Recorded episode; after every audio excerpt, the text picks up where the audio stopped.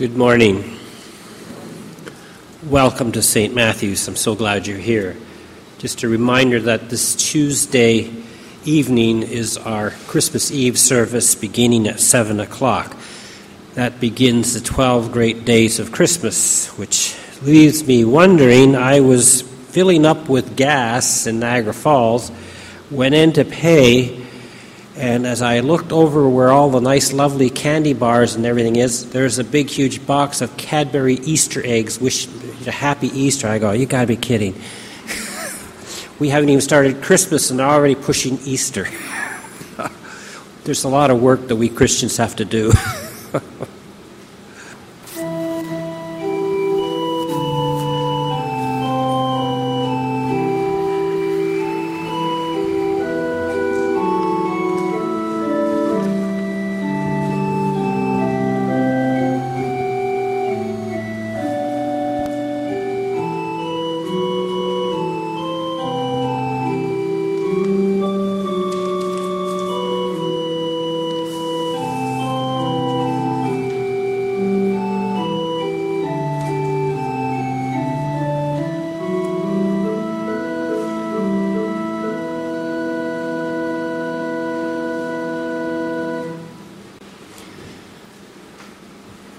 This Tuesday night begins the celebration of an event which does not lose its appeal, nor does its meaning disappear, even though in these modern times, pagan symbols, and I call them pagan symbols, like Santa Claus, Frosty the Snowman, Rudolph the Red-Nosed Reindeer, they can overshadow the Christmas story.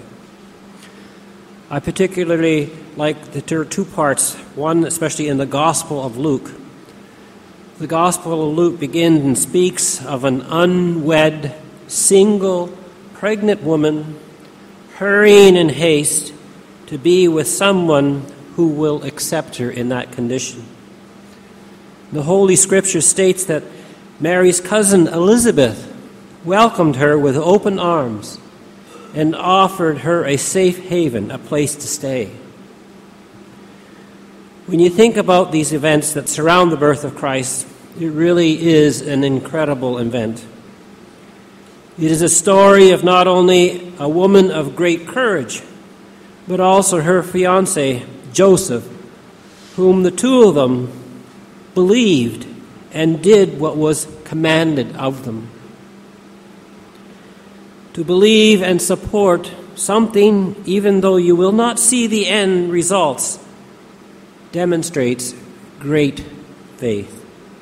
And such was the faith of Mary and Joseph, to whom today, Tuesday, it all centers around the two of them, and what they did. We who are here today, we stand at a particular time within God's plan of salvation where we have seen the end results. Mary and Joseph, they had no way of knowing what would become of the child they were bringing forth into the world. They had no way of knowing that centuries later, millions upon millions of people would continue to celebrate and honor the birth of their child. I'm always amazed at how God chooses to enter into our lives, especially entered into our human race. That's what Christmas is about. A young maiden is chosen to bear the child. And I sometimes wonder well, why choose Mary and Joseph to be the parents? Why at that time and not now? Wouldn't it be nice if he came now? But two obscure people, known only by those of Nazareth, were chosen by God. And I think to myself, I said, well, surely God could have chosen somebody of noble birth, like Prince Charles, Lady Camilla. Too much scandal. Maybe someone who was rich and powerful, like Donald Trump. Oh, what a bizarre thought for that one. Perhaps God was right to choose Mary and Joseph, who willingly obeyed and accepted what the angels said. The Gospel of Matthew that we heard says that Joseph, being a just man and unwilling to put Mary to shame, resolved to divorce her quietly. According to Jewish law, Joseph had every right to publicly humiliate Mary and have her stoned for embarrassing him and bringing dishonor to his family. And you think about it, what must have gone through his mind? Who did Mary think she was trying to fool? Joseph, saying that there was no other man and she was great with child made possible only from God. But Joseph believed, and he took Mary as his wife. What about Mary? Women, not men, are usually the defenders of the faith. Biblical scholars, they believe that Mary was just a teenager.